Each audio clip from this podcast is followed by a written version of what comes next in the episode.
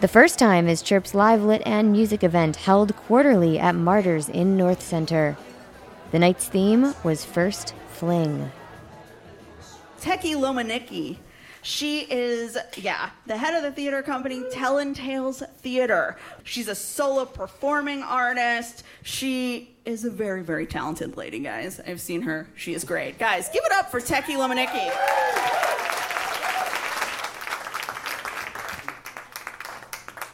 Kissing Brian was like kissing a piece of sandpaper.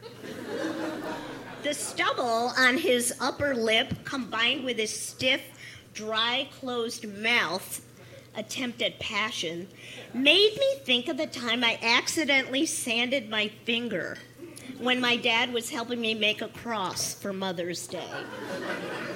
the kiss, my first, happened in the front seat of Brian's dad's poop brown Chevy after the Christmas dance junior year. It had already been a disaster of an evening. He parked in the wrong lot, and we had to walk around the school to find the right door in zero degree weather. I was in my red satin dress and my mom's fancy black Persian lamb jacket with no scarf or mittens.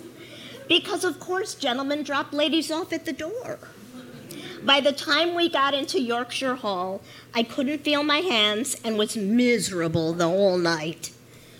That kiss just confirmed what I already knew. I was a loser. If I were taller, prettier, normal, I would have been dropped off at the door and had the kind of kisses I knew had to be out there. I was ripe for a fling. Then anything goes happened. And in that magical world of high school theater, everything changed. There, even geeky kids fit in. The AV kids ran lights. Butch kids in flannel shirts built sets. Plain, gr- prissy girls sewed costumes. Tough girls who took beauty school classes on weekends did makeup. And lost kids like me, could, who, who could at least carry a tune, were in the chorus. I even had a nickname, the ultimate compliment in theater troll. Because, well, look at me. And I had hair down to my waist, and when I pulled it from my face, well, you get the picture. And I was proud of the nickname. Go figure. Well, it happened by chance, as all memorable flings do. Our director, Mr. Zunkel, love the name, don't you? Liked to give chorus members backstories to make scenes come alive, as he would say. Well, for those of you who don't know the Cole Porter musical Anything Goes, the action takes place on an ocean liner bound from New York to London. He pointed at chorus members one by one. You are a millionaire from New York going to buy a castle in England. Let's see, you are the secretary of a mob boss heading to England to launder money. He went on and on until he came to me. Hmm. Let's see. You will be a child on board the ship going to visit your grandmother in England. Then he pointed at someone behind me. And you. You're short. You'll be her brother. I turned around to find my brother, and it was like he stepped out of a page in Tiger Beat magazine. About five foot three, dark curly hair, piercing blue eyes, and those eyelashes. David Cassidy? No, cuter. Bobby Sherman? Nah, way cuter. Davy Jones? A million times cuter. He wore jeans and a beat up jeans jacket and used phrases like far out and groovy. He had a nickname too Little Paul, because there was a big Paul, one of the leads who was close to six feet tall.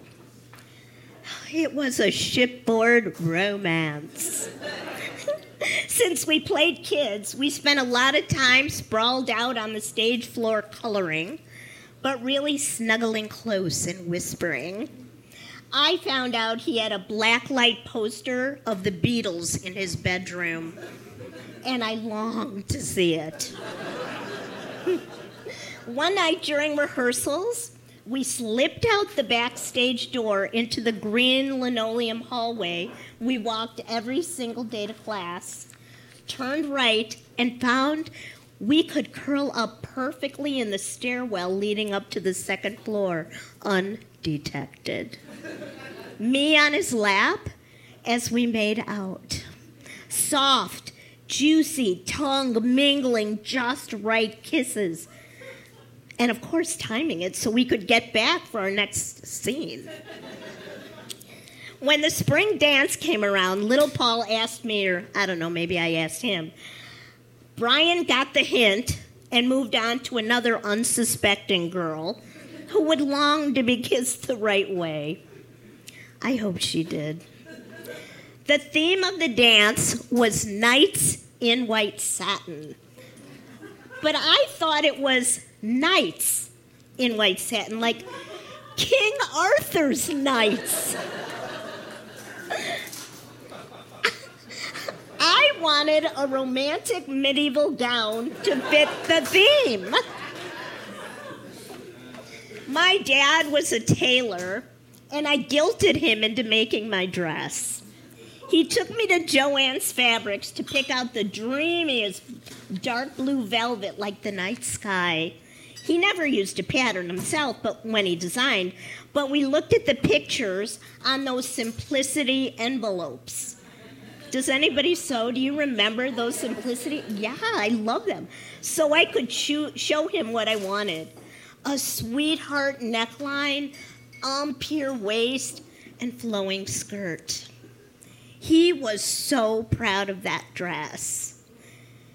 It was a rom com evening. I stood on a folding chair to dance with Paul. We had dinner at Stouffer's with Paris and Mark, because Paul didn't drive. And then we made out in the back seat of Mark's car. When I got home, my dad was waiting up and looked at me funny but didn't say anything. When I got upstairs and looked in the full length mirror in my room, I saw two sweaty handprints.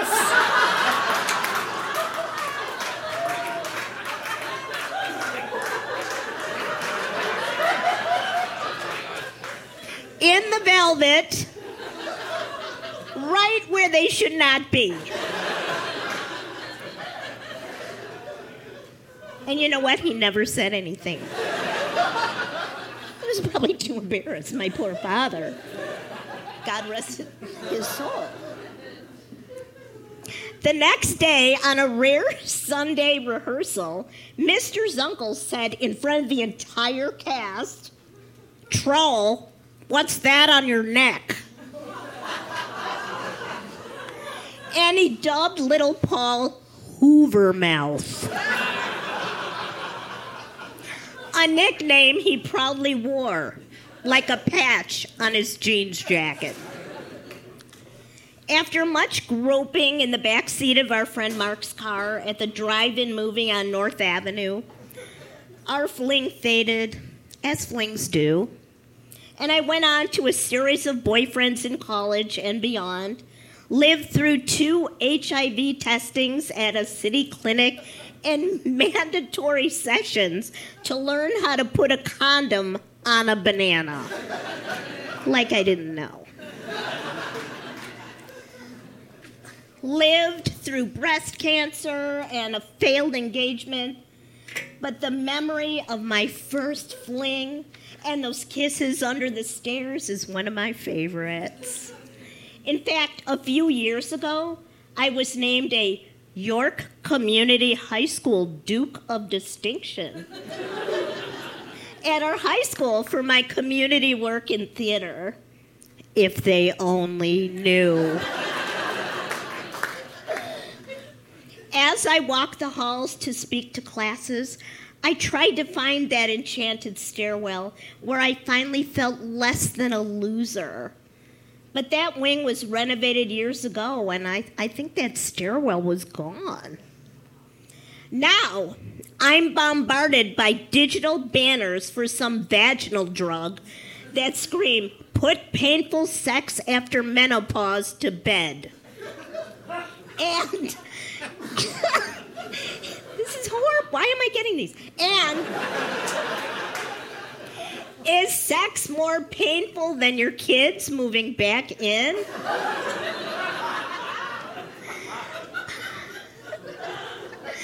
I guess I'm just a target for algorithms. But I say, fuck algorithms.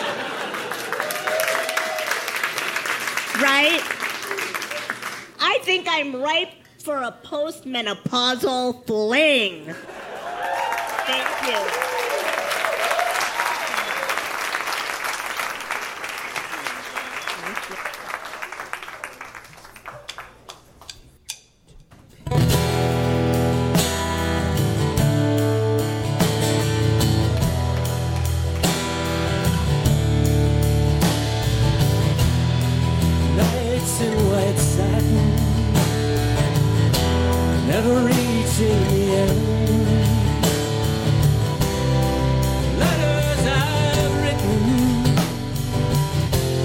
Never meaning to send. Beauty I'd always missed with these eyes before. Just what the truth is,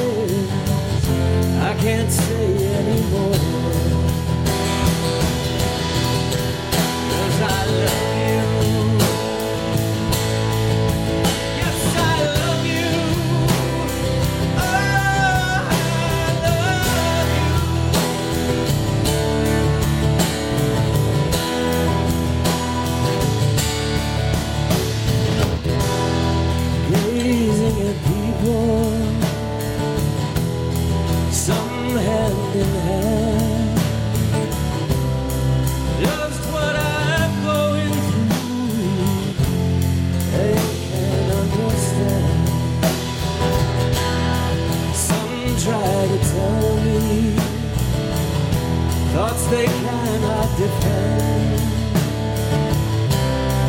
Just what you want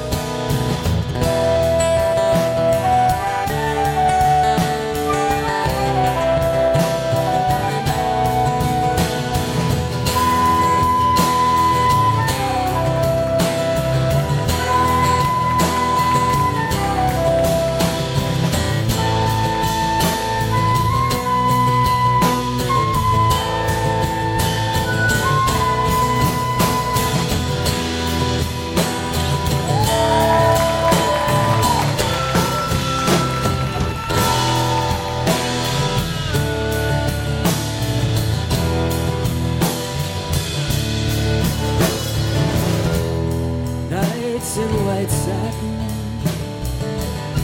never reaching the end. Letters I've written, never meaning to send. Beauty I've always missed with these eyes before. Just what the truth is, can't say anymore.